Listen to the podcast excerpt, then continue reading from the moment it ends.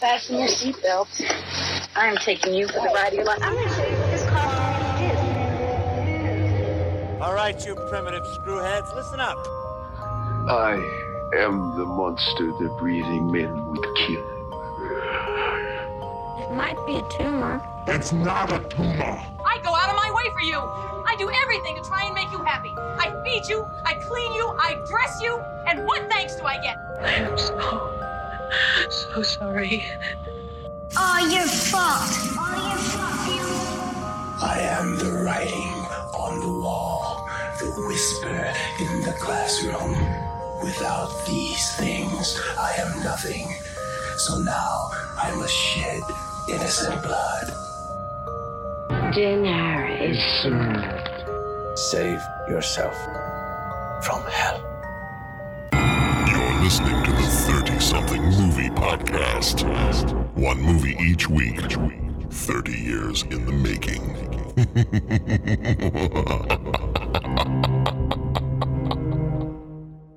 Would you believe it if I told you I made no changes to my voice whatsoever for that? although, although I did play, I was working on editing some of that stuff together not that long ago, and uh, one of the kids was like, "Okay, well the voice is creepy, but actually you you've laughed like that before."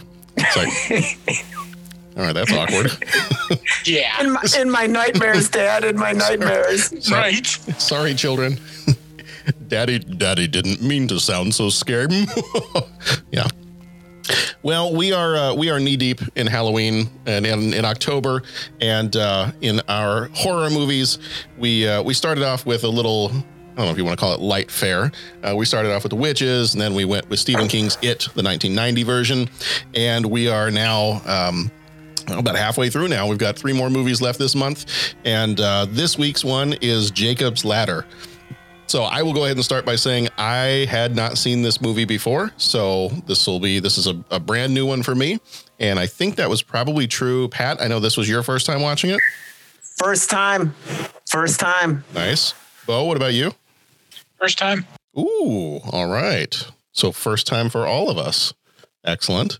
Um, before we get started, I uh, just want to do a very quick little spiel that we uh, do spoil the movies that we talk about. And that's actually where I want to stop for just a second and say if you have not seen this movie, I highly recommend that you do not listen to our podcast first.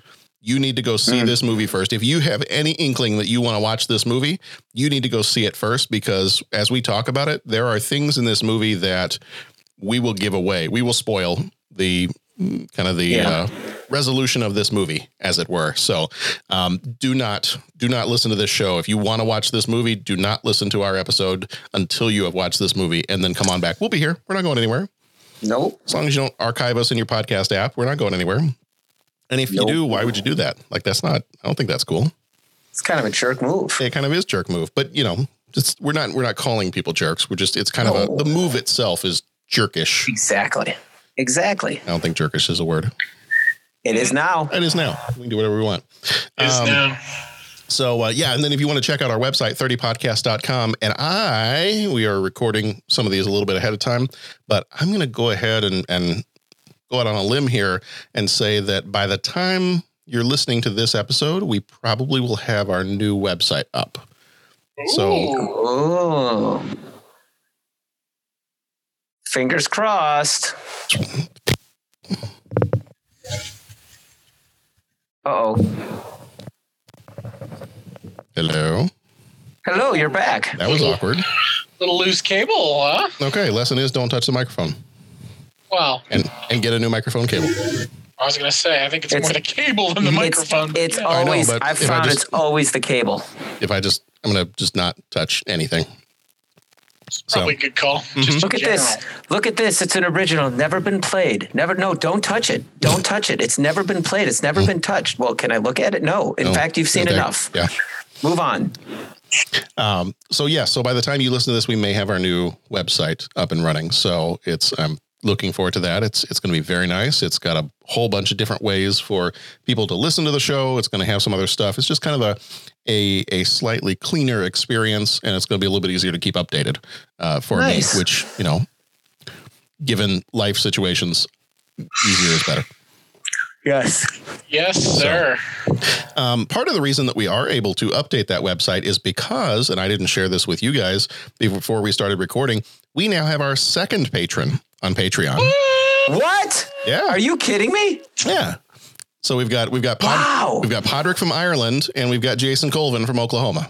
No, gosh, Jason. So So that's awesome. So both of those guys, uh, by the time you hear this, they probably have let me know what it's going to be. But both of those guys get to choose a movie for us to talk about. Um, so we're going to find out from them what movie, and, and by now, by the time people are listening to this, I'm sure we probably already know what movie it's going to be. Um, but here's another thing that I was thinking of, and I'll just I'll, I'll throw this out there. Haven't talked to you guys about it yet. Um, thank you guys. Thank seriously, thank Yeah. you guys. Yeah. I mean, Thank that's that is so humbling. I mean, thank you. Yeah, Yeah, so I didn't mean to interrupt, and, No. and I'm sure you're going to give a shout out, but Jason Colvin and I mean, um, surely you can't be serious podcast. That's like that's like a must listen. I mean, that is just awesome. We've got a really cool Awesome. one coming up. I just saw it on Facebook, but well, by the time this comes out, it'll already be done. Oh shoot, what is it? was it Octopussy and Never Say Die? Yes, oh, yes. jeez. Mm-hmm. All right. A a a long-standing discussion in my family. Okay. Never Yeah. say Wow. never again is uh I enjoy it, but Yeah. not everyone does. Yeah.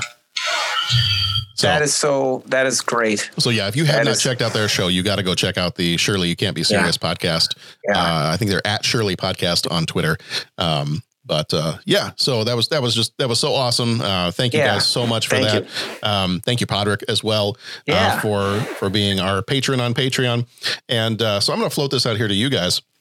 One of the things I was thinking of, um, you know, is if we are able to get more and more patrons in here, uh, one of the things I've wanted to do with that is to potentially offer like a once a month members only podcast that we do, where maybe we just pick some kind of a random movie from the 80s or 90s or, or something like that. And, um, you know, one maybe we've never even heard of before. Like we could pick some weird ones, uh, or we could pick some of the ones that maybe don't make it to our our normal list, and we can throw those out there as kind of members only deals. So I haven't talked to you guys about that yet, but we'll just we'll air our dirty laundry out in public. I know you had another thought for this, but that's an interesting thought about the uh, the lost first episode. Yeah, yeah, do that too because we have talked about Yeah. that. So all kinds of good ideas, all kinds of good stuff we can do. So hmm. If we could somehow get the audio from that first episode, it might be kind of fun to like write up a transcript and read our lines. like just, just to redo the entire thing line from line. Just kind of read it line for line. Okay, so my reaction was, huh, awesome, awesome, awesome, awesome, awesome, awesome, awesome. Awesome. Okay, then Dennis says, um, and we can even trade it up and like read as each other. Oh, now see that's funny. Dennis reads Jeff. Pat reads Dennis. I'll read Pat's. This is good. Uh, Who, who am I reading? Well, you're going to read Jason because it was the Oh, first okay. podcast, and then we got to get somebody Right. to read you. Okay. yeah. All right. Done. I don't know who's going to transcribe that whole thing, but Yeah, I, well, that's problem number seven. Yeah. Let's. I, I have got to deal with the first six first. I have the audio for that. I have the audio for that. I haven't gone back to try to listen to it in a long time, but it is not in good shape. So I I would say, you know, God bless anyone who tries to do the transcribing of of those four movies that we did. But yeah. But yeah. Anyway, so that that was just a couple of ideas I was having for the uh, the Patreon deal, um, Awesome. and, and part of our ability to uh, to do the updated website, which I've been wanting to do for a while, and kind of make that a little bit of a, a cleaner experience for people, is uh, is having those Patreon patrons. You know, that really helps us out. Um, you know, we we do the show because we love it, um, but obviously there are some costs involved. So um, we're we're not here to make any money, but uh, just to be able to help cover some of those costs as we do this show each week um, is very, very helpful. So thank you so much to all those that Yeah. have um, donated to that so far. And, and we hope that in return, we're giving you a good quality show every week and that you enjoy coming back. Because um, even though you're not here talking with us, we just kind of like to pretend that we're a, we're a bunch of friends having a conversation and that you're here with us. So hopefully you are um, yelling and arguing into your car stereo or AirPods or whatever you're listening to, um, right along with us. So, but yeah, thank you, thank you so much for that. Um, let's see. I've already said don't listen to this episode if you uh, if you don't want to be spoiled, because this movie in particular, that's that's going to be a big one.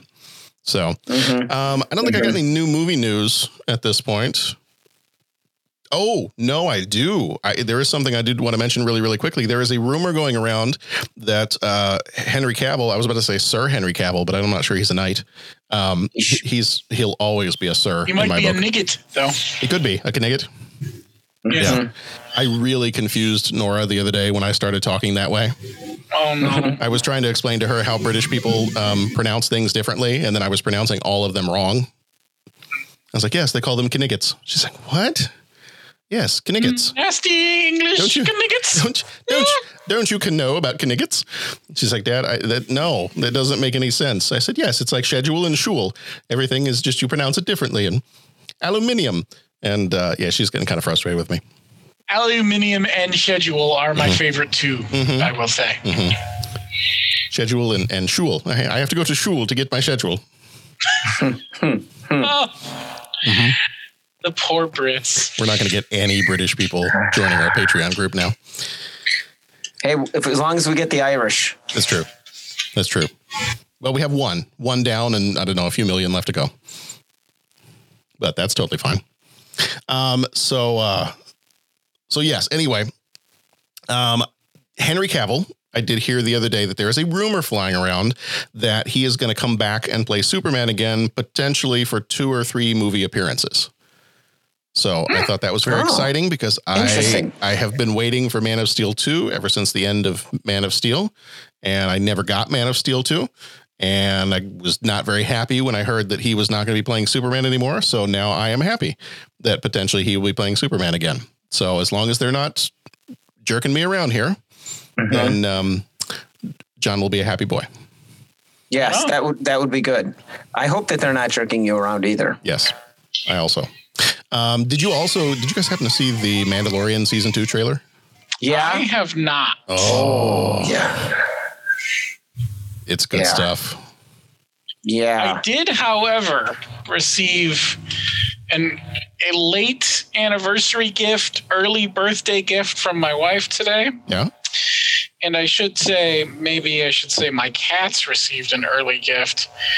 Did you get them a little pod like the baby Yoda pod? No, Oh, no. that'd be fun to have them but- float around in that. Yes, yes, it would. I'm going to have to turn off my my virtual background here so you can see what I'm about to show you. But we Oh, got nice. a baby Yoda today Very in the nice. mail. Wow. That's a picture of the cats inspecting their new friend. Very nice. That's awesome. Well played. And your That's your really baby Yoda, cool. your baby Yoda has feet. Yes. Yeah, we have a baby Yoda. It does not have feet. Oh. It has like it, it's like weighted and has beans in the bottom, but it does not have feet. Oh, okay. So Okay. it, kind of stands up on its own because of its because it's weighted. Um, Gotcha. But it looks, I mean, it looks a lot like that one. It's got a hard plastic head. Um, but now I'm, I'm a little bit jealous. I got the one. Uh, I think I got mine from Target, and it was just the Baby Yoda figure. Now for five dollars less, Costco is selling a an exclusive one where it's the exact same Baby Yoda, but it comes with a little Mandalorian pendant um, that you also can wear. It's large enough that a a full size person can wear, Nice. And it comes with the little um, the little ball on the top of the lever from the ship that the that he always takes off and tries to eat, and it comes Oh. with a, and it comes with a bowl of soup, and it comes with a frog. So now I'm like, can I go buy that one and like give my other one to Nora? well, sure. Now, the, the problem I ran into is Nora was like, "Well, I want that one for my birthday," I was like, but Daddy wants that one for his any day. Yes. Daddy wants his for his. I work hard for this money, so I get it now. Mm-hmm. You have to wait for you have to wait for special occasions. I am a special occasion. I That's am- right. That's right. I, I am the Judge Dredd of gifts. Yes. Copy that down. Copy that down. I am the special occasion. All right. Well, much like a freshman mixer, that was awkward. Um, Mixer. Yeah, I see- barely know her. uh, ah, Oh, there it is. oh man, that demon in this movie knew her. Mm, Whoa, man. I, speaking of freshman mixer, like that, mm, oh, never seen anything like that on the dance floor. No. All right. no. Well, anyway, so yes, we had a, a slight mixer malfunction here. It was a large leak, very dangerous, but I think we got it under control now, and we should be okay to keep going. It's Um, fine here. Thanks. We're fine here now. Thank you. How are you? Um, so yes, so I think uh, I think we'll just we'll let it sit there and, and think about its life choices and Do you have an uh, operating number for that mixer? what's your operating number? Who is this? What's your operating number? I'm not going to say boring conversation anyway because I'm here with you guys, and that's never a boring conversation. Right. I just want to know TK421, why are you not at your post? Why are you Mm-hmm. not at your post? Okay, Star Wars people, I know that was a different scene. Okay, stop hating me on FaceTube. The, ba- Just upset Star Wars people. the battle does not go well. Home one. now I've made a lot of people angry. Yes, you have. you just crossed the streams, my friend. and and frankly, I'm okay with that. yeah. Oh, you know what? Let's let's back this up a little bit because I'm, I'm It's the end of the world as we know it. there. You go. I realize and see, I have all my like Halloween stuff going here, and I completely forgot to play the uh, the scary uh, version of the news sound that I've got here when I was talking about the Henry Cavill stuff. So hold on, we'll back it up. Pretend we didn't Back say it up. anything. Back it up. Well, that'll give me a chance to look up the thing I was thinking saying, Okay. Matt. All right. So I think now. I just watched a movie with Henry in it, and it was really good. oh, really? Okay. Yeah, I'm going I to think it was pretend we didn't say anything anything about Henry Cavill being Superman again. All right, here we go. I have some news. I'm not even going to edit this out. I'm just going to. What kind of news? The news was so big. Okay.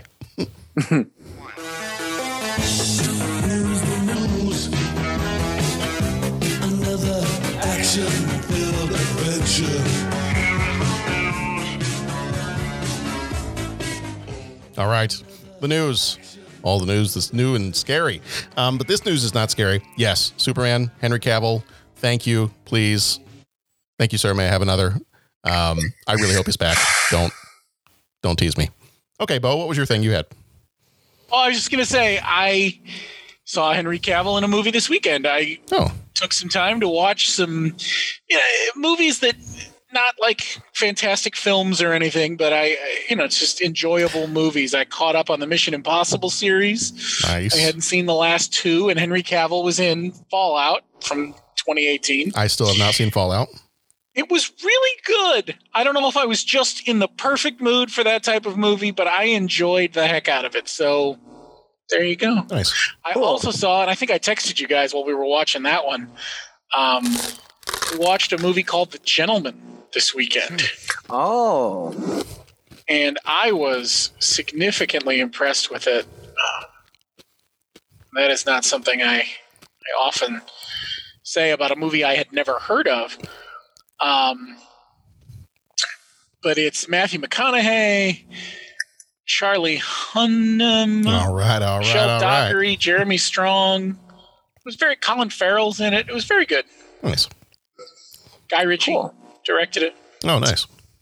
Yeah. And good then, has everybody seen the new commercial? yes. yes. Which one? I That's a- is it the Mark Oh. Hamill one? I haven't seen that one yet. Yes. Oh my God! I still have We're not watched watching it the news, and I made my wife rewind the news because oh, what was that that just happened on my TV? That that was like old school awesome commercials. Like that Yeah. was that was legit. That was pretty cool. That was pretty I- cool. I scoured the internet for 10 minutes hoping there was a longer version of the commercial. I was like, oh, maybe there's more. Doesn't seem like it. Seems like it's just the, the quick hit, but Bo, I think you glossed over something very important here. You can rewind the news. How far back? How far back can we rewind the news? Bo, please tell me. unfortunately if you- not if to you know- 2019. If you know I've the tried. if you know the secret, please tell me how far back we can rewind the news. Tell me now. Usually 30 minutes is about all I got. that does me no good. no, no, it doesn't. All right. If we just give it thir- more, if we just give it more power, I bet we can do it. How about 30 weeks? Can we I wind cannot it back do it, 30 Captain. weeks? I'm giving it all she's got. Oh, yeah. Well, here we all are. Well, speaking of Yeah. 2020, Jacob's Ladder. Right. Jacob's ladder. the metaphor for the year we're all in. So yes, this Mhm. episode is all about Jacob's ladder.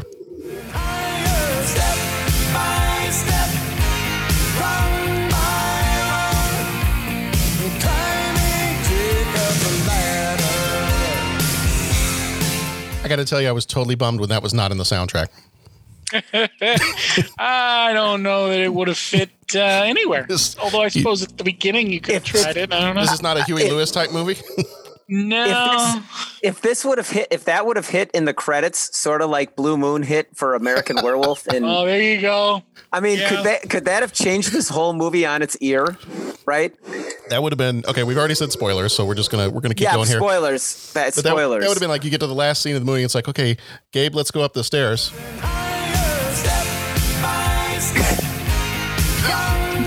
have been good. I that would have totally changed the movie. But actually, you know what? Yeah. I, I kind of want to. I don't know. I think I'm gonna go you find. Wanna, I think want to go edit it. I think after we're done tonight, I think I might go to YouTube, find the final scene in the movie, and, and go do just, that. just do the final scene. That, or even just put it in with Blue Moon. Mm-hmm. You know, it ends at bop bop bop bop bop bop uh-huh. bop bop dang. Then, I mean, just oh my god, that was just one of the greatest. I, I don't know what I don't care how people feel about that movie. That is still to me one of the greatest endings of a movie ever that. I really don't care how you because it's just the the whole. I know we talked about this when we did that episode, but like just that whole scene, he gets gunned down in the alley. She's crying. The police show up. It's dramatic. You see his dead, naked body on the ground, and all of a sudden, bomb, bomb, bomb, dang, dang, dang, dang, bomb, Oh my bomb, dang, dang, dang, ding, dong, ding, blue moon. Yeah, that whole thing. I was I was You saw laughing. me standing. Oh, Uh, now that's going to be in my head all night. Thank you very right. much. You're welcome That's right. Boom, boom, boom, boom, boom, boom, boom, boom, boom, dang a dang dang, for ding a dong ding blue moon. Sure. I am, I am the special occasion. I think we may have found your nickname, John. I think special occasion. Special occasion. Mhm. Yeah, We got Love Fest and the special occasion. the special occasion. Is that like the situation? That's like the situation. Yes. Yeah. Okay. Yes, it is. All right. John, the special occasion read. All right. I, hey, that's that's better than Mad Midget. That's what my nickname used to be. It's true. Mm-hmm. It's true. Yeah. You, you should think about dropping the the. Just John special occasion read. John, special occasion. Okay. I think there are times when both come in handy. Yeah, you want the I mean, it, it the the is a little pretentious. but sometimes you need that and you've definitely earned it. because because am I the special occasion or am I a special occasion? Well, I I'm going with I'm going with Love Fest on this one. I think you want to have The both options. Singular. Okay. All right. Well, our movie this time around is Jake. I'm not going to play the music again. Uh, is Jacob's Ladder, and uh, I think we've already. Well, I'm gonna, I'll jump into kind of the background on the movie, but uh, I think we've already established that this was our first time watching this one for all of us. So this will be a fun one to talk about. Jacob's Ladder came out on the second of November, 1990, rated R for many obvious reasons. Um, you, if you haven't seen the movie yet, you'll find out very quickly. Um, Rated, R- yeah, rated R. Runtime of one hour and fifty three minutes. Directed by Adrian Lyne, who also did Flashdance, Fatal Attraction, and Indecent Proposal. Producer on this one was Alan Marshall, who also did Starship Troopers, Showgirls, and Midnight Express. Writer was Bruce Joel Rubin, who did Ghost, Deep Impact, and The Time Traveler's Wife. And the one that I didn't record in here, but then I thought was kind of funny after watching this movie, Stuart Little 2. The same person that wrote this movie wrote Stuart Little too. Hmm. Chew on that one for a little while. That's choice. Mm-hmm. Mm-hmm. Well, when you hear the stories of what led him to write this movie, then you're like, oh, okay. Cinematography was done by Jeffrey L. Kimball, who also did Top Gun, Mission Impossible 2, and Star Trek Nemesis. Music was done by Maurice Jarre, who died in 2009, who also did Lawrence of Arabia, Dr. Zhivago, and Ghost. Budget for this one was 25 million. Box office was 26.1 million. So it, it you know, just kind of made back what it had uh, cost to make it. Flickmetrix. Uh, I, I again couldn't get flick, Flickmetrix to work for me, so uh, I did pull up Rotten Tomatoes. The critic score is a seventy-two percent, and the audience gave it an eighty-four percent. CinemaScore did not have a score for this one. Uh, sometimes that's just because it maybe didn't open up in enough um, screens to be able to do a CinemaScore type deal for it. Starring Tim Robbins as Jacob Singer, he was in Bull Durham, The Shawshank Redemption, and Mystic River. Elizabeth Pena, who died in 2014, played Jezzie. She was in Rush Hour, La Bamba, and The Incredibles. Danny Aiello, who died in 2019, played Lewis. He was in Do the Right Thing, Moonstruck, and Hudson Hawk. Matt Craven played Michael. He was in A Few Good Men, Crimson Tide, and X Men First Class. Pruitt Taylor Vince played Paul. He was in JFK, The Cell, and the TV series Deadwood. Jason Alexander played Geary. He was in Pretty Woman, Seinfeld, and The Hunchback of Notre Dame. Patricia Kalember played Sarah. She was in Signs, Limitless, and the TV series 30 something. That's a good name. Uh, Eric LaSalle played Frank. He was in ER, Logan, and Coming to America. Ving Rhames played George. He was in Pulp Fiction, Guardians of the Galaxy Volume 2, and most of the Mission Impossible movies. And then Lewis Black, uh, a little bit part for Lewis Black here, one of the only serious roles I think I might have ever seen him play. Uh, he played Jacob's doctor. He was in the movie Inside Out and The Daily Show. After returning from the Vietnam War, veteran Jacob Singer, played by Tim Robbins, struggles to maintain his sanity. Plagued by hallucinations and flashbacks, Singer rapidly falls apart as the world and people around him morph and twist into disturbing images. His girlfriend, Jezzie, played by Elizabeth Pena, and ex wife, Sarah, played by Patricia Kalember, try to help, but to little avail. Even Singer's chiropractor friend, Lewis, played by Danny Aiello, fails to reach him as he descends into madness. Madness.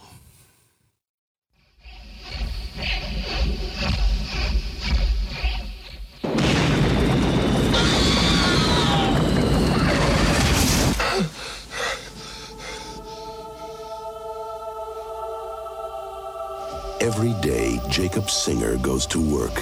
What's wrong? Uh, it's one of those days. And every day, he wonders what is happening to him. Maybe it's the pressure, Jake. They're like demons, Jess. They weren't human. What were they, Jake? Let me look at your hand.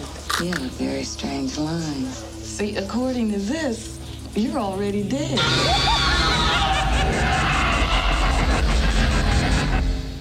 Something's wrong, Jake. They're coming after me. I don't know who they are or what they are, but they're gonna get me, and I'm scared, Jake. I've seen them too. Maybe the demons are real. He's running 106 feet with. This is barbaric. I can get rid of the demons. Who are you? I can block the ladder. Where are you taking me? Where am I? Where do you want to go? Home. This is your home. You're dead. I'm not dead. What are you then? I'm alive.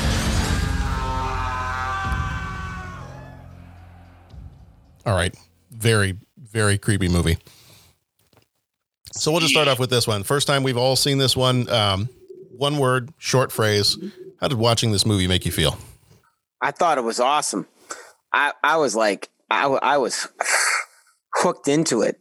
I was hooked in, like edge of my seat. I'm trying to keep it all to one word, but I'm throwing multiple one words at you. I mean, fine. I was, uh, I was hooked, intrigued, intrigued on like, like intrigued times like a million. You know what I'm saying? Not just intrigued, but whatever the, the higher evolution of intrigueness is. That was me with this movie. Right on. I I didn't quite get to Pat's level of intrigue, but it definitely kept my interest more than I was expecting from the limited information I had going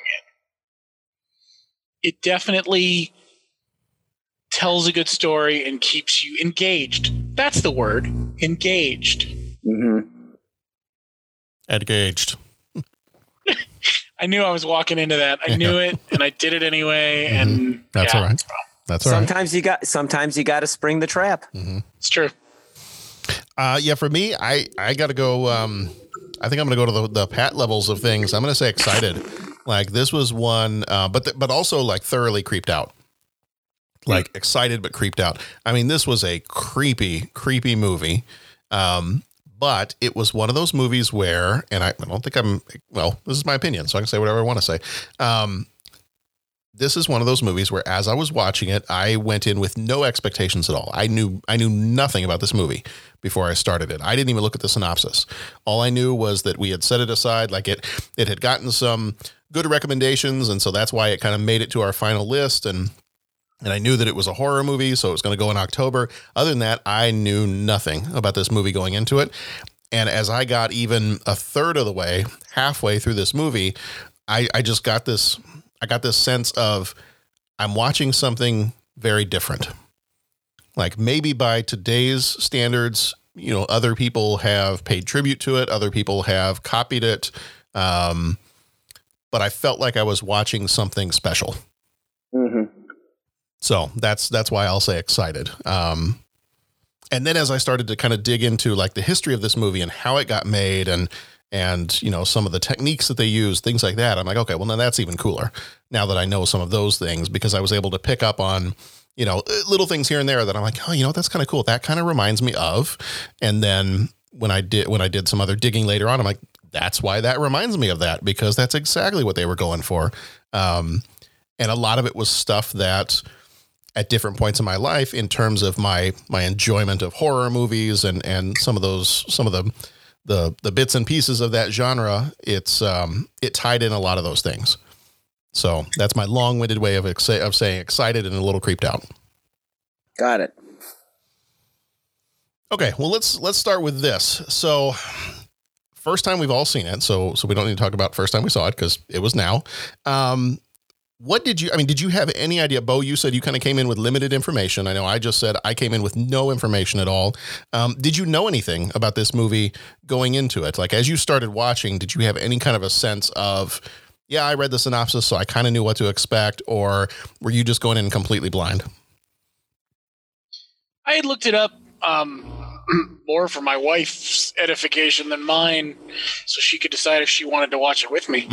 Um, so I knew kind of the roundabout nature of it. Um, I think going in, I was expecting more horror than I got. okay Not that it wasn't creepy, but it wasn't. It wasn't your average horror movie. okay It had more depth to it than a lot of horror movies have. I think. What I consider horror movies, anyway. I, you know, horror, like any genre, has levels. Um, so I think my definition of horror is definitely stretched that in a good way. Yeah. In a great way. So is it is it maybe like you know like Freddy Krueger didn't come jumping out of the woodwork at him? Yeah, the- exactly. like they weren't opening up a, a, a portal to hell and demons were coming out doom style. You know, right. like, There wasn't was a that- you know there wasn't a guy running around with a chainsaw in his arm or yeah. you know you weren't screaming at the TV, "Don't go in there," you know that sort of thing. Right. So it, it, it and maybe the best way to say it is it challenged my limited definition of horror. Hmm. Okay. Good. Yeah, I, it, it- and like I said before, for me, I went in completely blind to this. You know, not really knowing what to expect at all, not knowing anything about the story. And I mean, I, I think that really helped. Like, I didn't have any preconceived notions going into it, and there was just. I always like. I've talked about this before. I like a good time travel movie, and I felt like in different ways this was you know, while at first it kind of seemed like it was some type of a like a drug induced um, messing with time kind of a deal, but I could tell quickly that we were going to be jumping back and forth to different um, pieces in his timeline. And at first, I kept thinking, you know, that not that this was a time travel movie, but that this was a, you know, his that we're inside his mind and we're we're dealing with whatever it is that he's dealing with coming back from the Vietnam War, um, and then knowing that potentially it was related to a, a drug experiment that you know or, or some kind of a chemical weapon that he was exposed to when he was in Vietnam and that kind of jumping around of the different timelines and time periods um, I was like okay that's cool. It's it's not a it's not a time travel movie but we're dealing with the psychological piece of this and I, I really like the way that they're doing this. I think they're handling it really well. Um, And then as the movie goes on, obviously that you, you find out no, there's there's there's more to this than than just Vietnam and all that other stuff. And and I just I thought everything in it was you know, before we dig into like the actual plot of the movie and, and kind of go through and talk about some of the major scenes, that just kind of overall for me, that was kind of a a very pleasant surprise was that we started with a story of I, I thought I was dealing with someone who was a, a broken person coming back from Vietnam and, and dealing with that um, even years later after having come back from the war into a movie that had a much bigger, well, simultaneously a much bigger and much smaller scope to it. Yeah. No, I hear I hear what you're saying because I, I went through the progressions too. Oh, it's a this. Oh no, it's not that. It's it's this. Here's the plot. Okay, and then you kind of realize, all right, he's trying to figure out what reality is, and then it's like, okay, so this must be the plot. And then, like you said, it it took you through three or four different levels, and that's where I started feeling like, oh, I, I've seen this plot before in this movie or that movie or this TV show episode or whatnot, and yeah, it was just the levels. Like as he was going through the different quote unquote realities, you're trying to figure out in a way you're kind of taking the journey with him. You're trying to figure out what the movie is. You know, you're trying to figure out the plot. You don't know more than he does. And as he's getting kind of lost and confused and trying to figure out what's going on, you're getting lost and confused and trying to figure out what's going on. So, yeah, that that kept me definitely edge of my seat intrigued all the way through. Well, and that was just it. And I think that's the that's the thing this movie does so well is it pulls you in to feeling what he's feeling. Mm-hmm. Even if you have no clue what's going on. Like there were times in the movie that I had no clue what was going on. I'm like, I'm I feeling a little lost here. But especially as you get further into movie into the movie and you realize you're supposed to feel lost because he feels lost because when you find out what's been going on the whole time, you're like, uh, uh oh, uh, well played, very well mm. played. Um, and so the fact that I kind of felt that the entire time the movie was going on, like I'm, I feel this feels awkward. It feels dirty it feels lonely it feels you know all the different things that that as as he's going through this experience you're going through the experience with him and i felt like more so than a lot of other movies i feel like i've seen lately um that was well done like other times yeah. I, other times i feel like i'm i'm being like led on a leash through the plot of a movie and and i'm you know being told that i need to feel this way this movie actually made me feel that way um you know i was i was fully along there with him in everything he was going through. Yeah. Now, one of the things that I did read is the original, the writer of this movie, um, his original idea for this was kind of based on a couple of different things.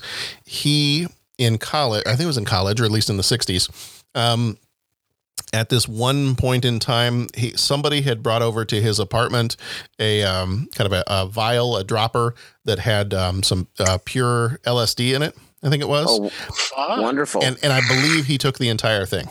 Oh. oh. And so he had these very vivid hallucinations. Um, you don't say. Yeah. And uh, when he came out on the other side of it, um, you know, and, and, I think in an interview that I was listening to earlier, you know, he said, I, I didn't really know at that point in time. Like I didn't know what I was going to do with my life. I didn't know what my purpose in the world was. And he said, after that, he's like, after I got through that, you know, acid trip, I came out on the other side. It was like, okay, well, my purpose is to show people what I saw, or my purpose is to, you know, tell stories. My purpose is so he felt like he had a purpose coming out on the other side of it. Um, and then some of the imagery I think that shows up in this movie are some of the things that he saw when he was hallucinating. The other piece of that, when he started writing this movie, was it was kind of based off of a dream, off of a nightmare that he had. And it was the scene in the subway. So, very beginning of the movie. And, and as he started to write this, he wrote that scene um, just with the character in mind because it was it was almost step for step every point in his nightmare that he had. Um, and at the time when he wrote that scene, he didn't know anything else about the character. He's like he didn't have the Vietnam stuff fleshed out. He didn't have anything else fleshed out. Um, Interesting. He just he had this nightmare where he was on the subway, and he got off the subway at a station, and every entrance was blocked. It was either blocked or it was locked up or whatever. And he recalled thinking in his nightmare, "I'm trapped. I'm in hell." And then and he suddenly woke up and he thought, "I was just in hell." And and I got to write this down. And so then he went to go Hmm. write it down. And that was kind of the, that was the beginning of this story. That was the only scene that he had in mind. And then from there, it just kind of, it kind of took off and the rest of it got filled in later on. Um, but that was, and that too, I mean, for the movie to start off with that scene, that scene in the subway, I mean, you get a pretty good sense right away that obviously some things are off. Like it's not Mhm. just weird, creepy, late at night New York City kind of stuff. It's something's off about this. Yeah. Yeah. and I think they do a great job of making you feel that way. Like the way they shot it, and the way the the camera angles, the music, the l- everything does a good job of keeping you off balance. Yes. And they put little breadcrumbs out there that you might pick up on. Eh, you might not. Yeah. Hmm. Well, I feel like I need to watch it again to pick up on mm-hmm. those breadcrumbs. Like I, I feel like there's a lot that I've missed. You know what I'm saying? Like any of these movies, it'll it'll never be fresh the second time. You know, it'll always be spoiled a little bit because you've already. But you're just going to pick up on so much more, so you can appreciate how they put it together. Because I feel like I feel like I missed a whole bunch of this movie, and it wasn't because I was like on my phone while I was watching it. Like I was straight up watching this thing mm-hmm. but it was okay. I, I know there were, like you said, little clues or hints or whatever to kind of, it's very dense. It is not a yeah, yeah. simple watch for sure. No, no, it is not. And the creepiest thing about that subway scene is when he gets out of the when he gets out at the station and he's looking around and everything's all blocked off and and then he starts to go down that tunnel um, and then he hears the voice go Winston. that was the creepiest part of the movie for me. That's what threw you off a little bit. Yeah, that was. I was like, wait a minute. I mm, I feel like I've seen this somewhere before. Nice. Yeah, that's exactly what I thought of though. When he starts walking down that tunnel, Oh yeah. I was like, oh yeah. Ghostbusters too. I basically what I've learned from horror movies is don't ever ride the subway in New York City. Right. Yeah. Yes. And I was really afraid for him, you know, that, that like everything was wet down there and and all I remember hearing is you don't touch the third rail. And I'm like, well, what if the third rail is underwater? That feels like it's not a good combination to have electricity and Yeah. water Well, going they- on down there. They did show him stepping over the third rail, right? They did, yeah. Yeah. Yeah. And I gotta say, like that whole scene where he jumps out of the way of the train and Yep. the train goes by and there's all the people on the train with just the faces. Mm-hmm. and that that that's one of the that's that's one of the props I got to give this movie is there were no there were no special effects in this movie. Like Yeah. everything that was done was just it was just it was shot that way. Even the scenes where you had the people doing the creepy head shaking, um, it was shot at four frame four frames per second and then sped up to twenty four frames per second. So you got that effect. Um, but they did not do any kind of, you know, digital effects, optical effects. They didn't do anything like that. Everything was as it was shot live in the movie. Um, Yeah. So you know the every time you had the train go by or a car go by, and you had the people with the creepy faces. I mean, that's that's one of the things I really liked about this is you had moments in the movie where you know things did certainly get gory and disgusting and, and graphic that those were not the parts that were as affecting as just the creepy faces in the windows Oh yeah. like that was enough the creepy faces in the windows of the the train car the subway car and the cars driving by on the street that was plenty um and the movie did it so well Yes. Agreed. Because if I remember right, th- did they show when he was on the subway? There was some monster looking thing in there, right? Wasn't he looking at someone laying down or something? And there was like a, like a, there was a yeah there was a guy laying down and he had like a i think it was like a, a tentacle or something that was Yeah. like ri- Yeah. writhing around while he was laying there and and so yeah, you're just, and that's where it is. You're like left to, uh, you know, pick up the pieces. Oh, it's a this. There's going to be a monster. It's a monster movie. mm-hmm. Oh no, I guess not. It's going in a different direction. Oh, it's a a, a PTSD movie. Right. No, not quite. It's about these guys being experimented. on. Oh, wait a minute. No, it's something. Yeah, it's really they they present you with all these different pieces that that that confuse what this thing is really about. Yeah.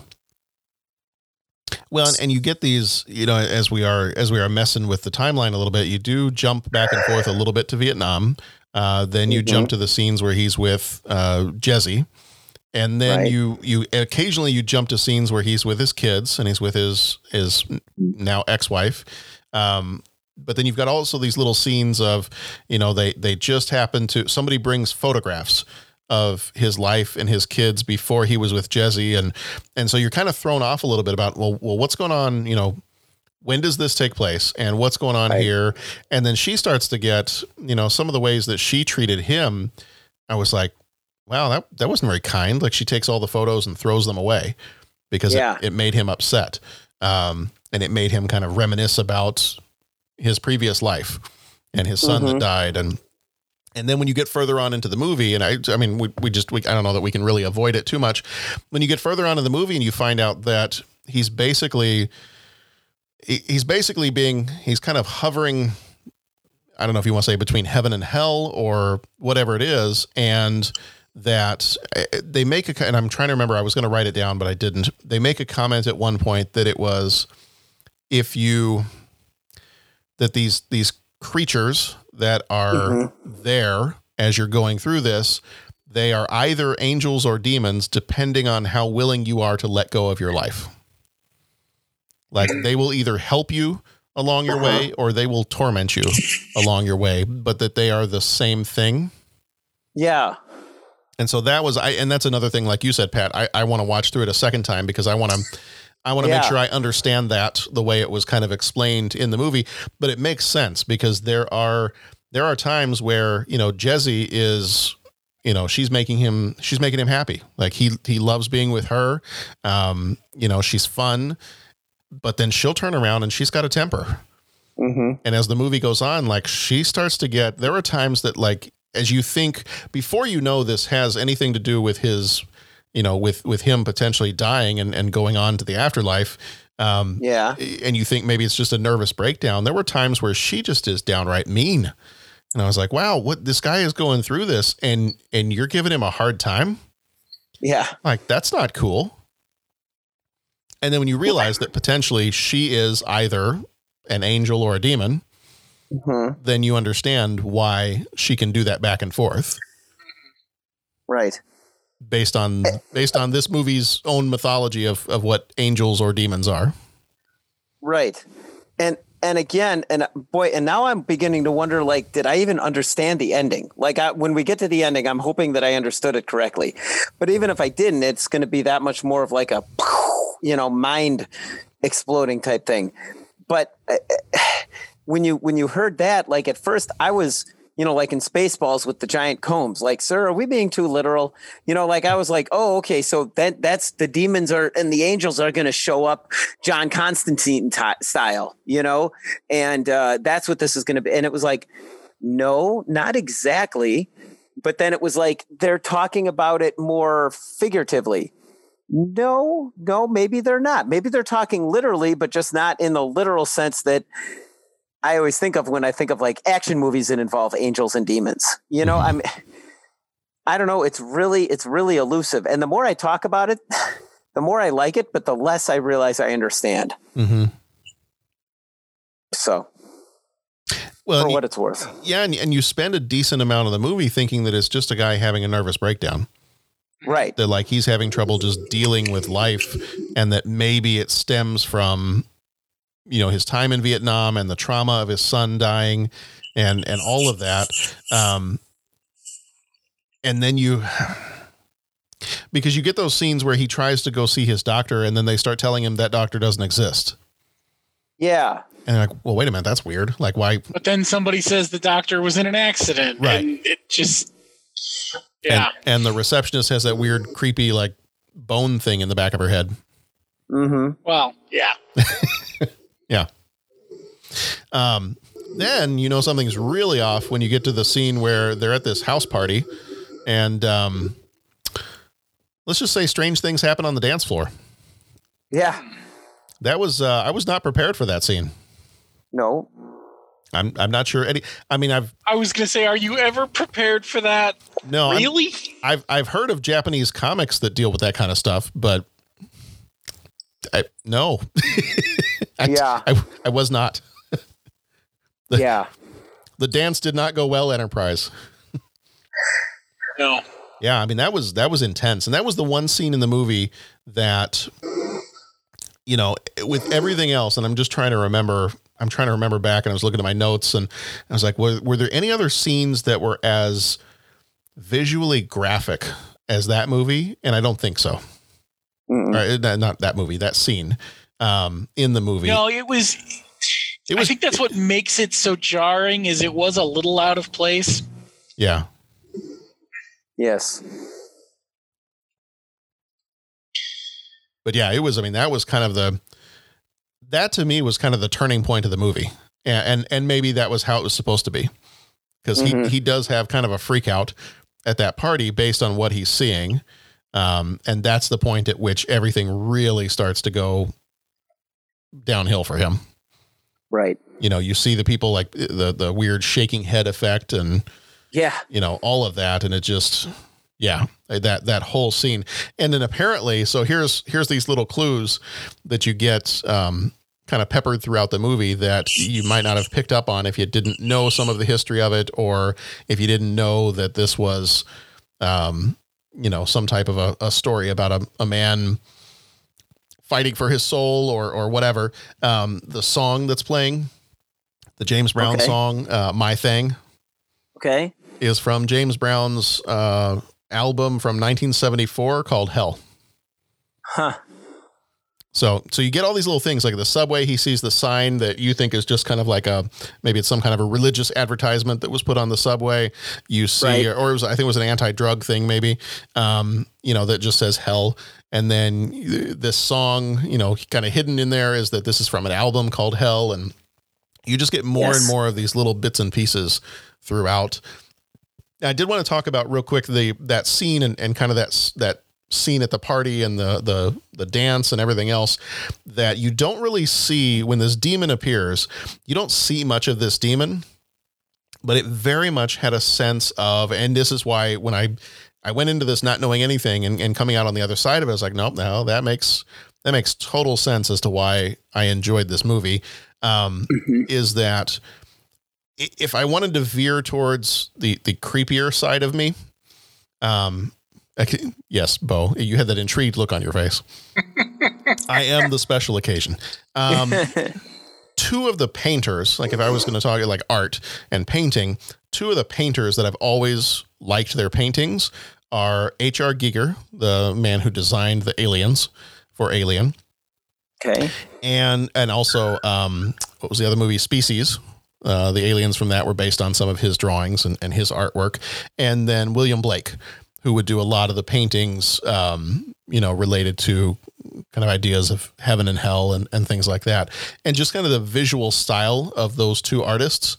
Um, you know, the the demon that you see in that scene and just some of the other like the faces of the people and, and things like that. I'm like, it just, it reminds me of that so much. And then when I went and kind of after the, after watching the movie, when I started to kind of dig into it a little bit, I did read several times. It's like, oh yeah, the, the director um, used the artwork of uh, William Blake and H.R. Giger and Francis Bacon and um, some famous photographers as their influences for what the visuals of the film were going to look like. I was, oh, okay, that makes total sense. Mm-hmm. It all fits together.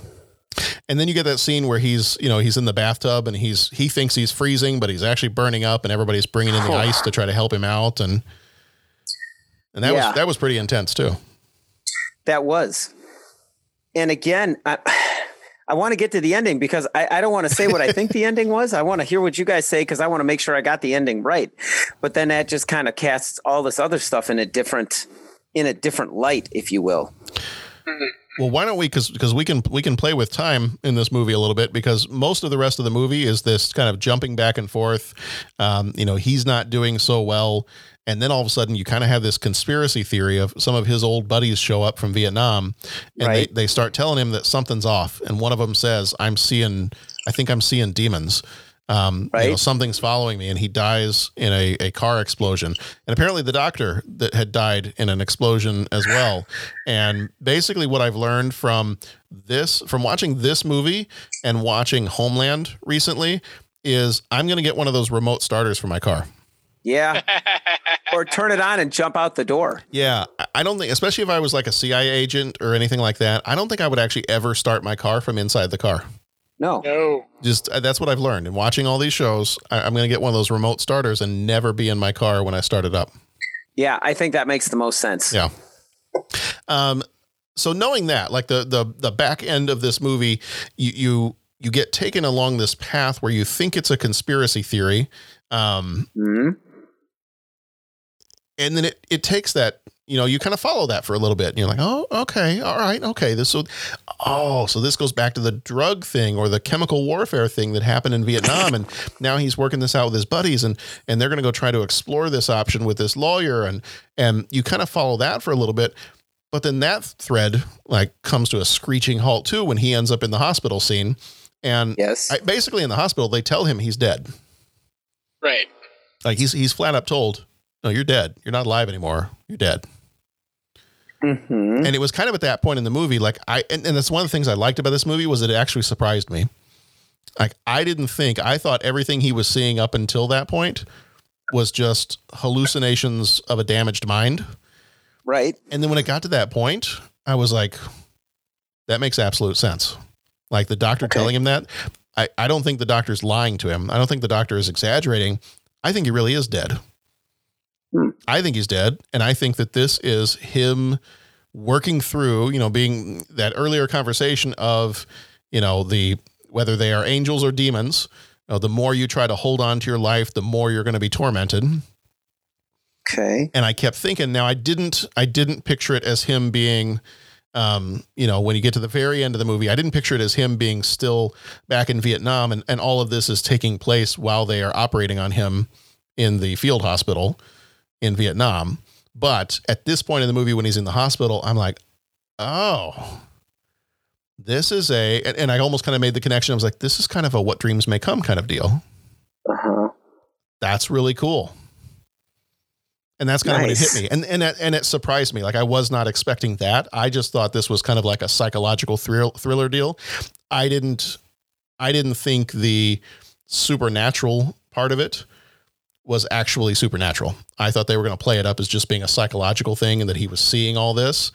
But then when it added that layer to it, it's like, no, actually, these are actual demons or angels that are, you know, carrying him through this experience and, and trying to either help him or torment him as he's going through to the other side.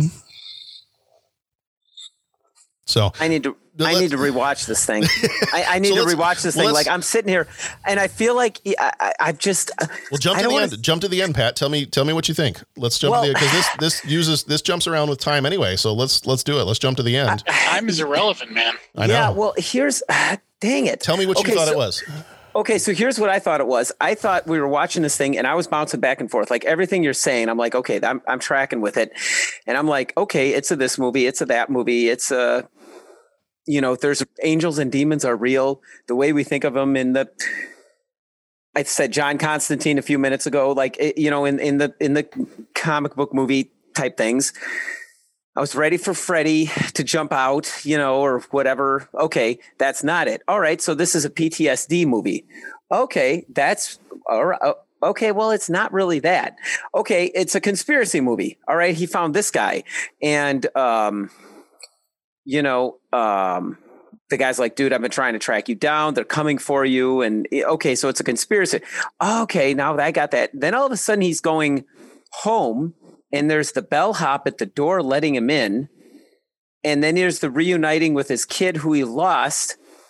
And then the end, I thought he was at like an army surgical hospital in the jungle somewhere and they couldn't save his life. And that whole thing was him on the gurney, you know, kind of like my life, real or imagined, flashed before my eyes. But then I was like, well, if that's kind of the way I saw it. But then I also thought, okay, well, a good variation of that could have been, you know, maybe they did ex- use the experimental drugs on him, like some sort of a super soldier project, and this was his hallucination.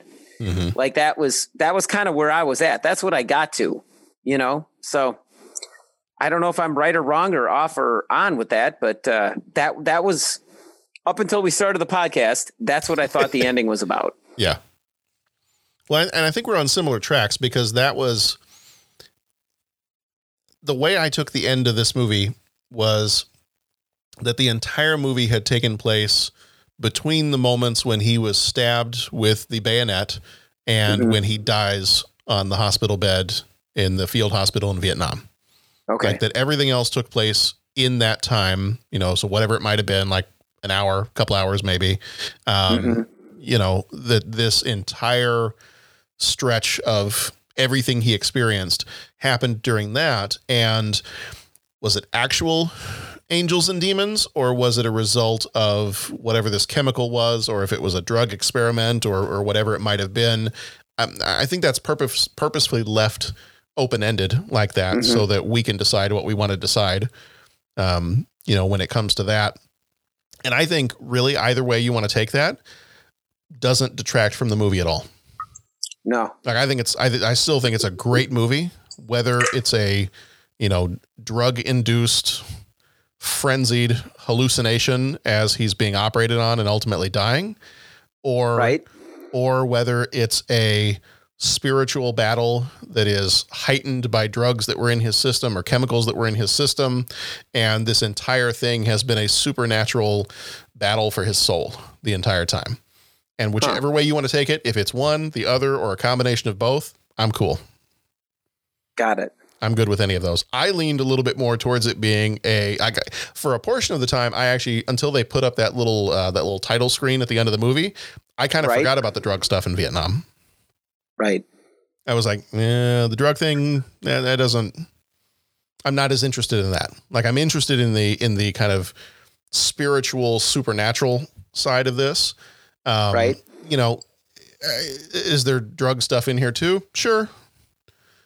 But you know, that's not that's not was what was pulling me into the story. It doesn't detract from the story for me, but it's not what pulled me in. So I'm I'm it. good either way, no matter what it is. I would like to think, you know, just for my own personal take on the movie, I like to think that it was an entirely it was actually angels, demons, him fighting for his life, fighting for his soul, and going through the process of, you know, ac- according to this movie's mythology, going through the process of being forced to let go of your life in order to move on.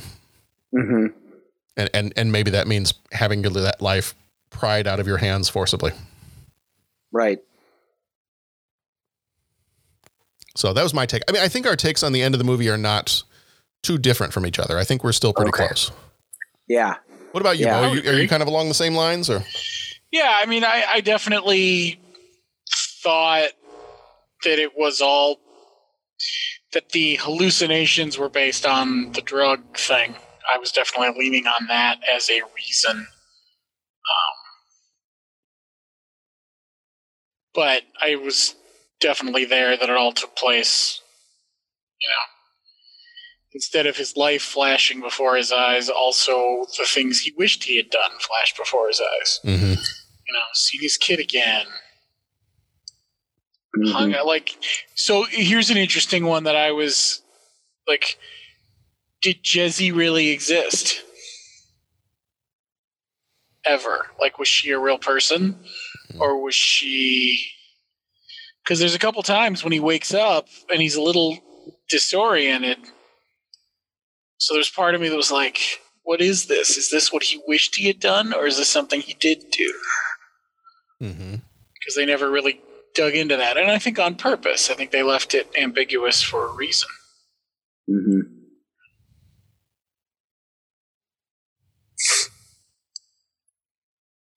Wow. Yeah, I mean, we're all certainly in the same ballpark with it. It's just different sides of the same coin. Yeah. Yeah. Wow, what a story! What Yeah. like About it. what what a film! Like uh, man, I, I mean, this one honestly, I got to watch it a second time before I go too much more with opinion because, well, not opinion. It was great, but breaking it down because I feel like there's just so much that I'm missing. Very dense, without a doubt. Yeah, A lot going on here. Yeah, and you have the I mean you have a lot of the there's obviously that supernatural, the the biblical aspect to it. A lot of the names are biblical names, you know, Gabe, Gabriel, uh, Jacob, Sarah, Jezzie being Jezebel. Um, you know, the, the name of the movie itself, Jacob's Ladder. Um, and you know, you have that layer kind of added onto it too, which I don't think is it's there if you want to see it. I don't think it's overbearing. Like some movies, they can get a little overbearing with that. Um, but I think it's I think it's just a layer that's on top of the movie. And if you want to, if you want to sit there and chuckle every time you hear somebody with a biblical name, then you'd be like, oh, okay, Michael, sure, yeah, I got you. Um, yeah, but uh, yeah, no, I, I and I think all of those, all of those kind of tease out the idea of there there is something if you want to if you want to look at it that way, there is something that you can take about that character and understand what they're there for. right. You know, um, a, a character of character of Jezebel, you know, was somebody that uh, the biblical character of Jezebel was somebody that you know um, did a lot of pretty terrible things.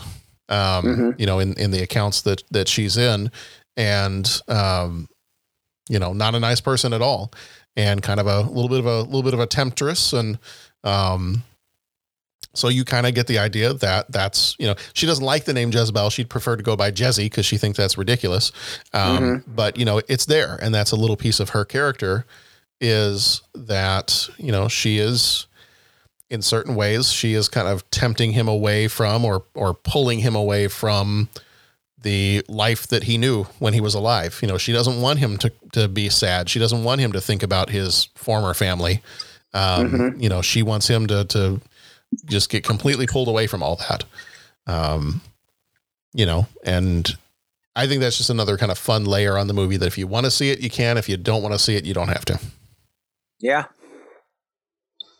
And I like it when a movie like this is, uh, you know, for, for lack of a better analogy, there's like an onion. As you start to pull back the different layers, you know, if you if you want if you want to go into that a little bit further, you absolutely can. It's one of those movies where you have the opportunity to look at it purely as a horror movie, and it is a creepy horror movie.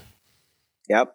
But you can go so much deeper with this movie, and there are so many different facets to it that you can you can go as deep as you want.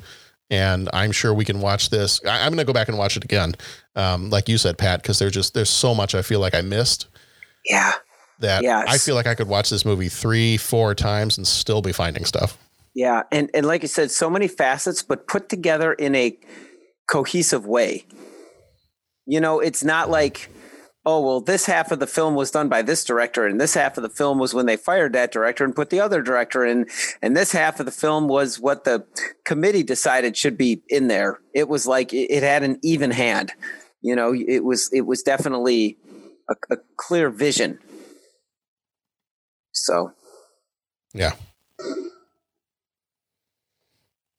Yeah, outstanding movie. Yeah. Outstanding movie. Jeez Louise, that was a great movie. Yeah.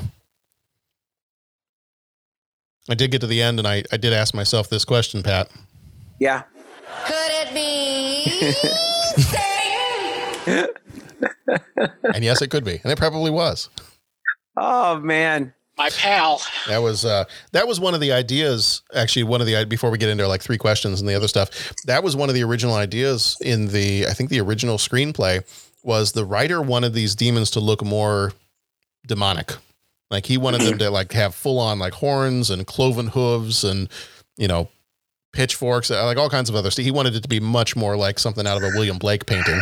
Um and the director was like, mm, no, I, I think we can do this a little more subtly and still have it be terrifying. Yeah. And Oh, and I'll say.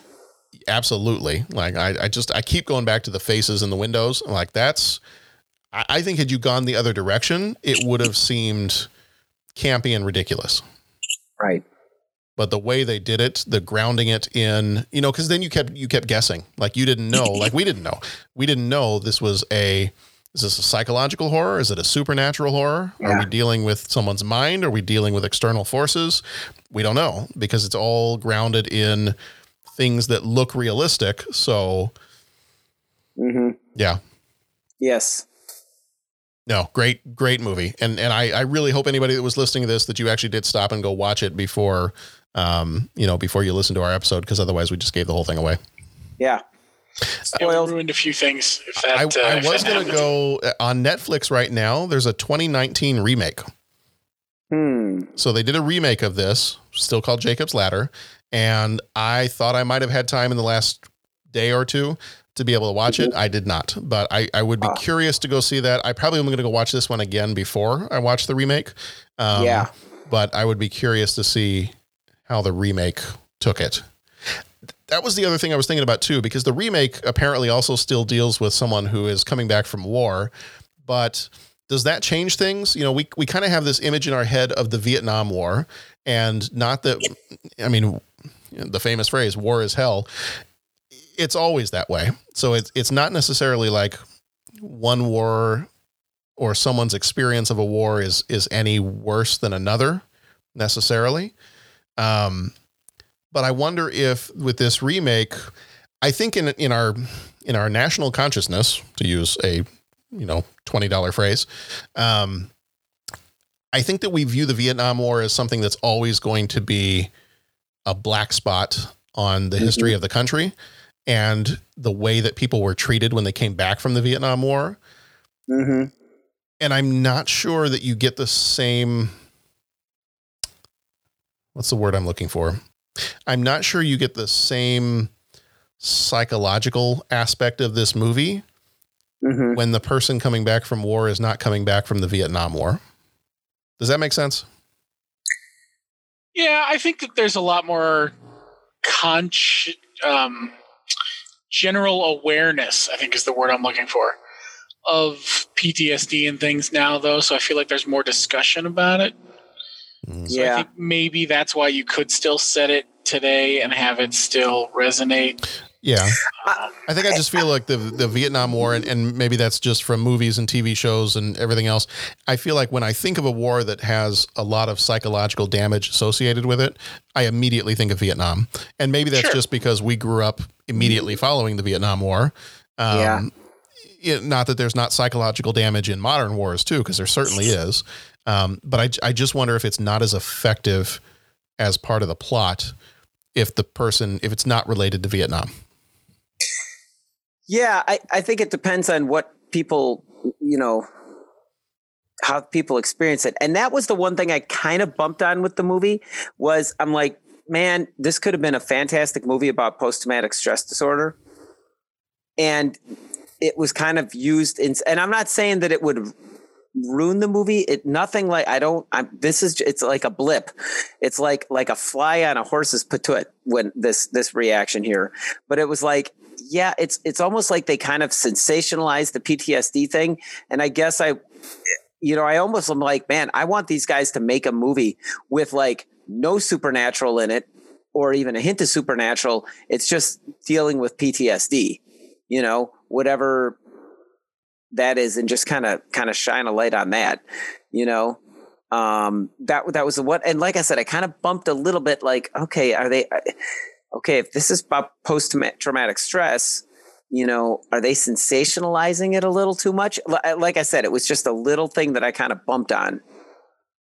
Um, and and I also think that, you know, with just the different, like you said, the different outlooks of the wars, the Vietnam War as opposed to the Gulf War and the war in Afghanistan and all that kind of thing, it's just you know we're not dealing with a draft like it was in Vietnam. It we're, you know there's there's differences, but I think on the flip side, I think that sometimes it like uh, with the contemporary wars, it's easy just to say, "Hey, thank you for your service." and have it just be kind of like something you say, but you really don't put the thought behind it. You know what I'm saying? And and I think that's why we feel a little bit more removed from it. Um, just because, oh, well, that's what soldiers do. They go off and they fight. And this is not me saying this, but I mean, I think society, but we can still go on and get our, like, you know, play video games and watch Netflix and live our lives normally because, okay, the people that decided to become soldiers are going and fighting the war for us. So that we can be a little bit more removed from it if we choose to be. And I, I think that's a kind of a distinction, you know, a distinction as well.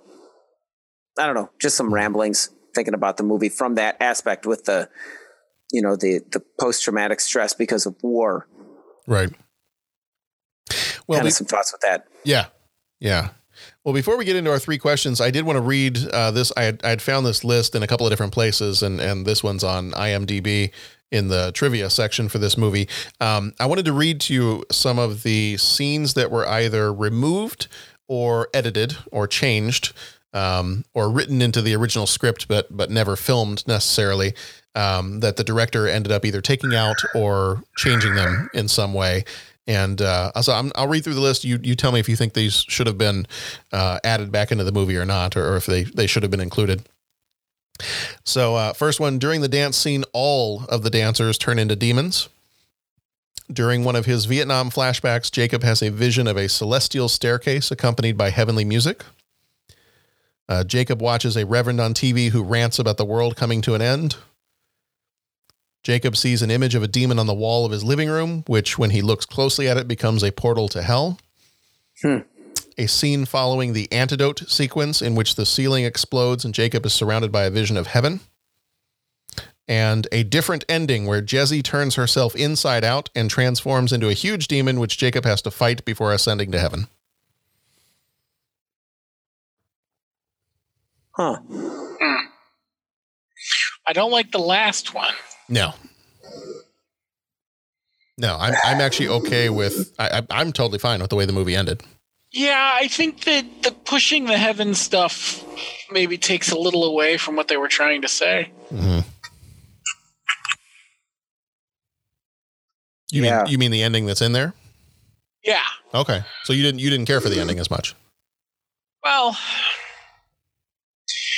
no, I, I the ending they put in there was fine. I think the other alternate endings pushed the heaven a little harder on Okay. you. Mm-hmm. Where like the whole stairway thing is a little played out. Mm-hmm. The you know stuff like that. I think what they did was fine. Yeah. Mm-hmm. And I think to change any of that changes the message a little bit, ending wise. Yeah. And I don't know that you needed, you know, trying to figure out how to say this. I don't know that you needed more demons. I think you had just enough demons. Mm-hmm. Like, Yeah. because otherwise, then it becomes on the nose. Then it becomes like the devil's advocate. right? Where- then is mm-hmm. it a farce of itself at some point? And For some reason, that sounds like a really twisted children's book. Just enough demons. right, but but that's you know, I was trying to say it more eloquently, but realistically, that's what I'm thinking. They had plenty of demons. No, I I, fine. I totally agree with you. Like I, I'm reading through this list and I'm like, all the dancers turn into no. Uh, something explodes and you see a vision of heaven. No. Not necessary. Do you need to see a portal to hell? No. Does he need to fight a, a inside out Jezzie to get it? No. like that's that's what I liked about this movie was it was a subtle it was a very subtle sense of is it? I don't know. Do I need to know? No. Mm-hmm. and that's what I liked about this movie is it was not too much of anything in any one direction. But it was all it just that that should be my one word for how this movie makes me feel, or at least how I feel this movie did. I, my one word for that would be balanced. Like I felt this was a very well balanced movie. Yeah. All right. Well, do we have anything else we want to say before we jump into our three questions? I got to see this movie again. I watched it. I paid Yeah. attention. I wasn't on my phone, and I felt like I didn't see it. I know. Like it's it's, It's awesome. dense, man. It is. I'm not saying we watch a bunch of slouch movies around here because that's not what I'm saying. Right. But wow, Yeah. yeah. Yeah. This one. there's some there's some stuff. This one demands a repeat viewing. Oh yeah. Um, and, and, and we didn't mention this before, but uh, the actors in this movie, I mean, Tim Robbins, Oh yeah. Right? up to this point, he was basically Bull Durham. That I mean, it was comedy up to this point. It was it was uh, Cadillac Man. It was Bull Durham, and and then he goes into this. I'm like, wow, that's that's quite a departure there, friend. Right? I don't know, Mav. I think that Mig really messed him up. I don't think he can land this thing. Oh, he landed it. Oh, he did. Mm-hmm. And everybody, like every single one of them, uh, the Elizabeth Pena, you know, her uh, Jezzie, her character. I mean, the, every single one of these. Perfor- I can't think of a single performance in this movie that left me thinking, "Huh, oh, that was unnecessary." Yeah. Yeah, I, I wish, and now I I know it's you know kind of considered a cult classic now. It just it makes me feel, and, and maybe maybe we wouldn't have been coming to this if it hadn't been you know hadn't reached the cult classic kind of status. But uh, I, I kind of wish this movie had done a little bit better. You know, just for the people who made it originally, I wish this movie had done a little bit better for them. Um, Mhm. and, and and I hope that they appreciate the fact that they made a great movie. Yeah. I hope they know that. And if they don't know that, mm, hopefully they're listening to our show while they're mowing their lawns. If people are still doing that, Yeah. Yeah. One still needs mowing. yep, even in quarantine. All right. Well, on that note, we got some three questions. I want to play a game. The each travel out five questions. What's your favorite scary movie? Well, were they cycles or? They look like psychos? Is that what they look like? They were vampires. Psychos do not explode when sunlight hits them. I don't give a f- how crazy they are. Please, mister, this is insane. Boy, the next word that comes out of your mouth better be some brilliant, because it's definitely getting chiseled on your tombstone. All right. I I love I love October. Like it's just I I, w- I wish Dennis would be able to join us. Dennis might be joining us next week. I don't know. I got to find out. But um, Yeah. I I know he loves a good horror movie too. But I just I don't know, man. I I like Halloween. I like October. So it's just it. I'm kind of in my happy place right now. Mm-hmm. All right, question number one, and once again, I did not share these questions with you, gentlemen, ahead of time, uh, just so we get the the the raw answers. Um, as as Smeagol said, give it to us raw and wriggling, and and here we go. Here's your raw and wriggling three questions. Um, question number one: What's your favorite Tim Robbins movie?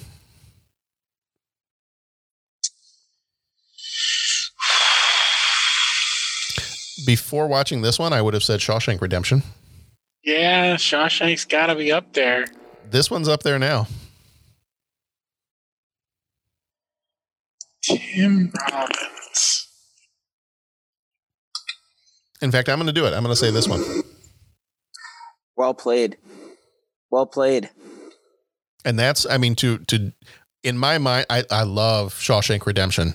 To dethrone Shawshank shows how much I enjoyed this movie. Yeah. Yeah. It's it's a solid movie. Yeah. I feel like for him as an actor, you get to see more of a range from him in this movie than you do in Shawshank. Mm-hmm. He's very, not all the time, but he's very flat. And, and I don't mean that in a negative way. His character is just very, you know, he, he seems, and on purpose, he seems kind of like resigned the whole movie of like, I'm here, I'm biding my time. I, but you don't, I don't feel like you get much of a range in terms of, of acting from him in Shawshank, even though it's a great movie. Um, so I, I think I got to go with this one because I mean, he acts the heck out of this movie. Mm, yes, agreed. So, what have you guys got? What's your favorite Tim Robbins movie? Where are you going, Bo? That's hard. I you say Tim Robbins, the first movie that pops into my head is um Twister. Okay. Okay. Don't know why. So, you know, my gut instinct might be to say Twister. Okay. Well, if you say Twister, I'll take Shawshank Redemption, and then we got the best. You know, Sounds like a plan to me. of course, Top Gun. Yeah. Yeah. Top Gun is in a category all by itself. but I'll say Shawshank. Okay. You're not going to go with the president in Austin Powers, The Spy Who Shagged Me? Ah! No, nope. I'm No? going to keep that one on the list, but uh, not top. Not okay. top. Okay. Fair enough. The spy who shagged me. Oh, behave. How do I Okay. tell them I've lost my inner monologue? I hope I didn't just say that out loud just now. Having problems controlling the volume of my voice. That's not mine.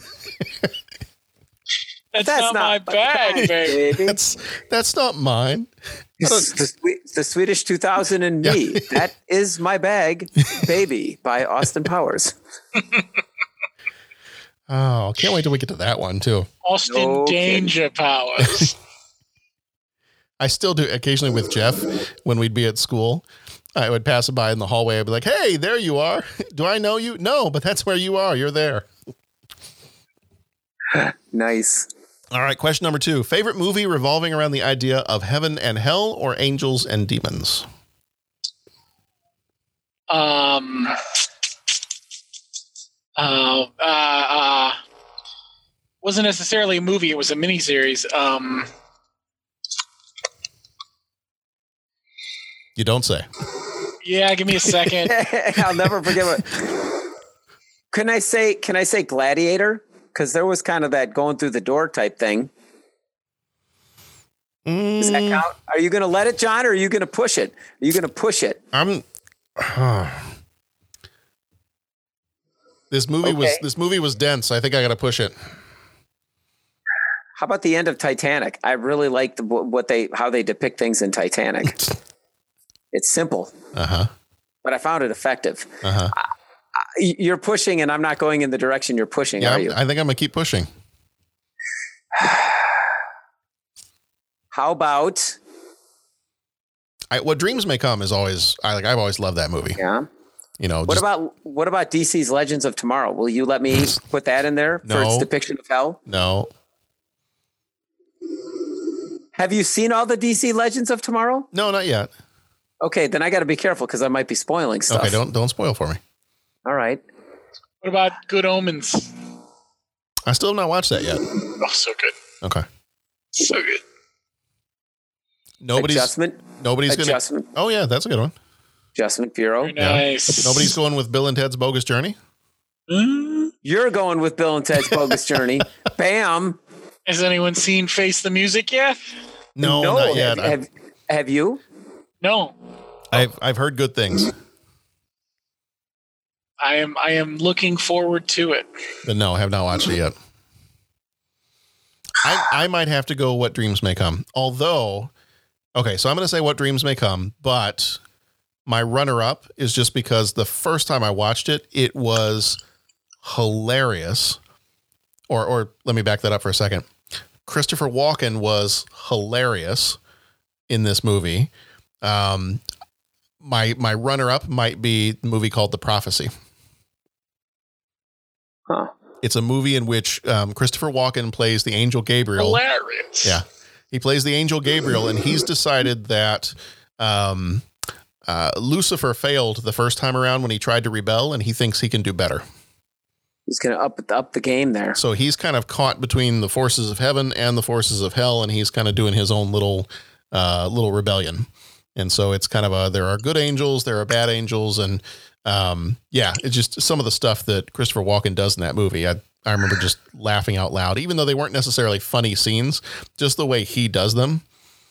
They're funny Yeah, scenes. he, he kind of Yeah, he- okay. It, it's funny, but kind of like Christopher Walken, awkward funny. Okay. Like you're Okay. laughing, but you know someone's about to die.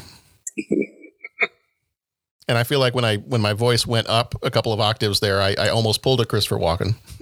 You're laughing. Your dog. don't know why. Your, your dog has no tail.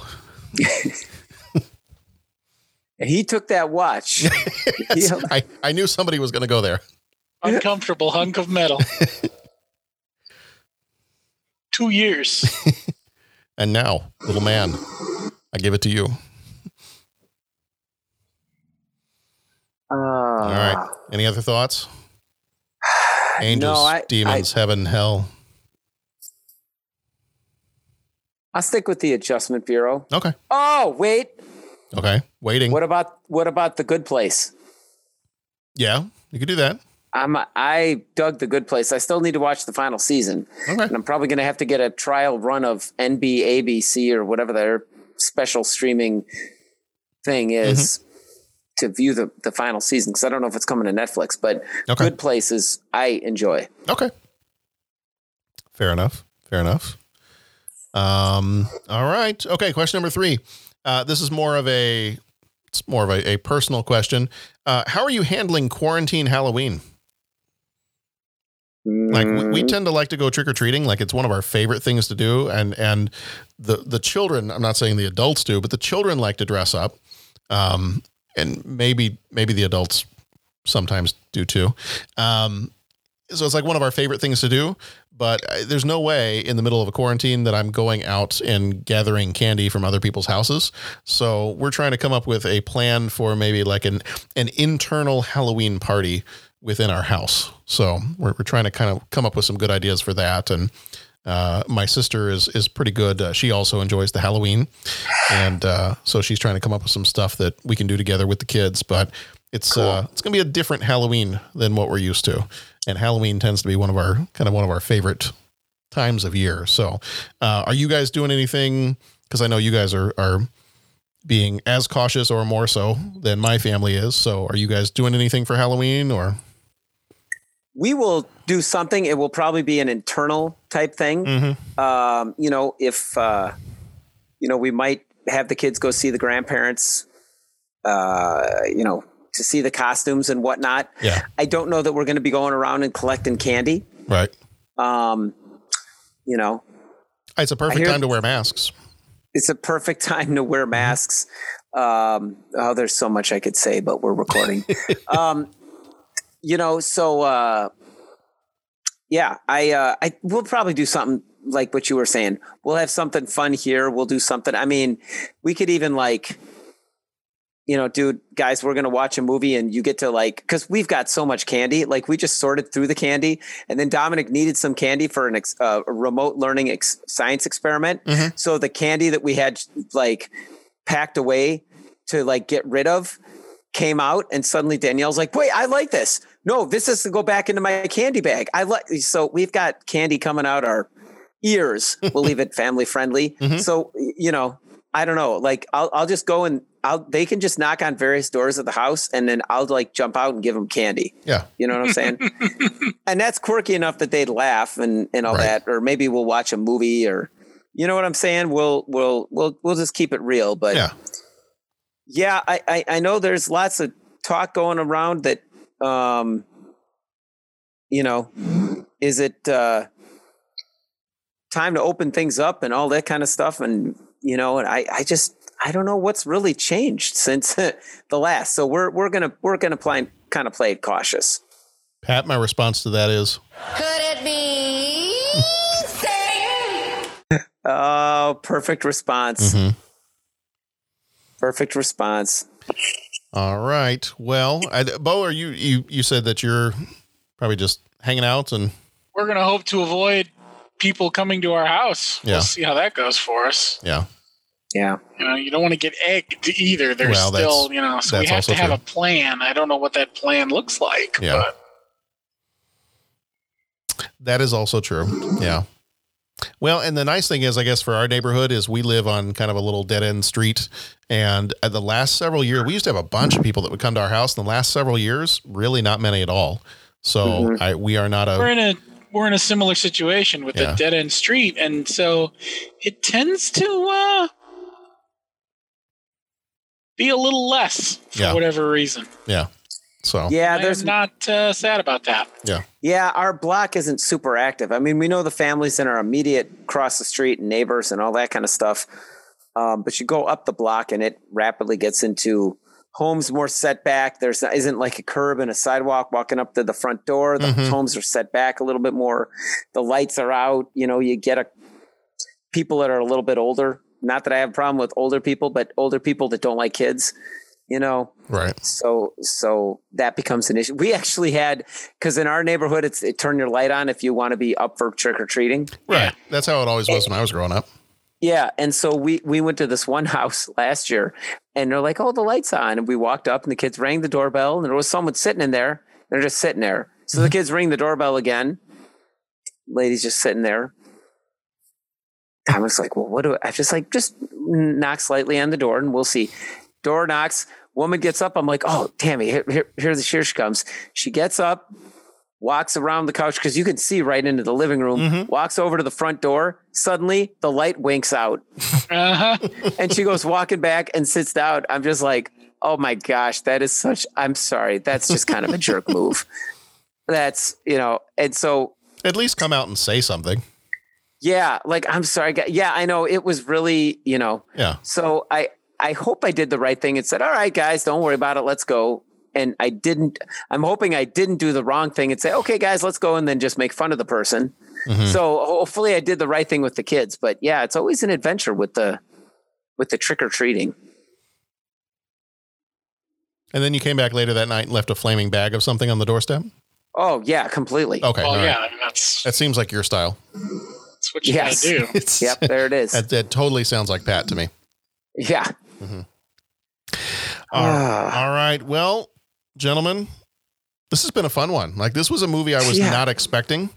No. Uh, you know, it was on our list. I knew nothing about it, and I was like, well, okay, we get to that one, and I'm sure we'll have some stuff to say about it. But yeah, I mean, it was I was I was not expecting to enjoy this movie as much as I did, so I was Yeah. pleasantly surprised with this one. Fantastic. Fantastic movie. Great movie. I don't like it when one can sneak up on you still, you know? Yeah, absolutely. And and one deserving of a rewatch, like we said, this one is. So yes. So hopefully you watched this movie before listening to us. Um, if not, go watch it right now. Hopefully we maybe confused you enough that you didn't, you know. you, you we didn't give it away too much because you're still confused.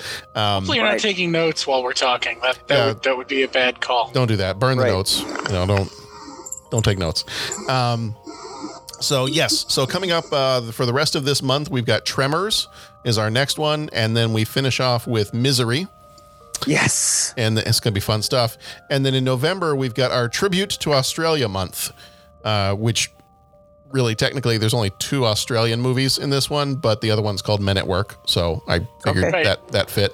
Um, so yes, in November we've got uh, Quigley Down Under, Rescuers. Da- there's a lot of Down Under going on here. Uh, Rescuers Down Under, Men at Work, eye.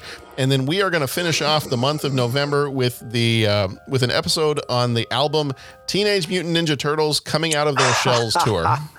Nice. So that's going to be a fun one. I have not listened to that entire album for many, many, many years, but I did have somebody send me an, a, a digital copy of it not that long ago. And I was like, oh man, I, I remember these songs. Like, Yes. Some of them are so very early 90s, and I remember these. Yeah. But it's it's good stuff. All right. Well, if you want to find out more about our show, go to 30podcast.com. That's 30podcast.com. We are at 30podcast on most of the different social media outlets. Our voicemail line, if you want to give a call in and share some feedback on a movie that we are that we have done, are doing, will be doing, um, haven't even thought of talking about yet. If you want to just call and say hi, we'd love to hear from you. Our voicemail line is Yes. 872 356 6843. So we would love Cool. to hear from you. All that stuff is on our website too. So you can go there, um, check all that stuff out, and um, hopefully we'll hear from you soon. So uh, thank you, Bo. Thank you, Pat. Thank you, John. So we hope you all have a, uh very, very spooky, spooky month of October, and um, be excellent to each other. Go watch some spooky movies, and we'll see you back here next time.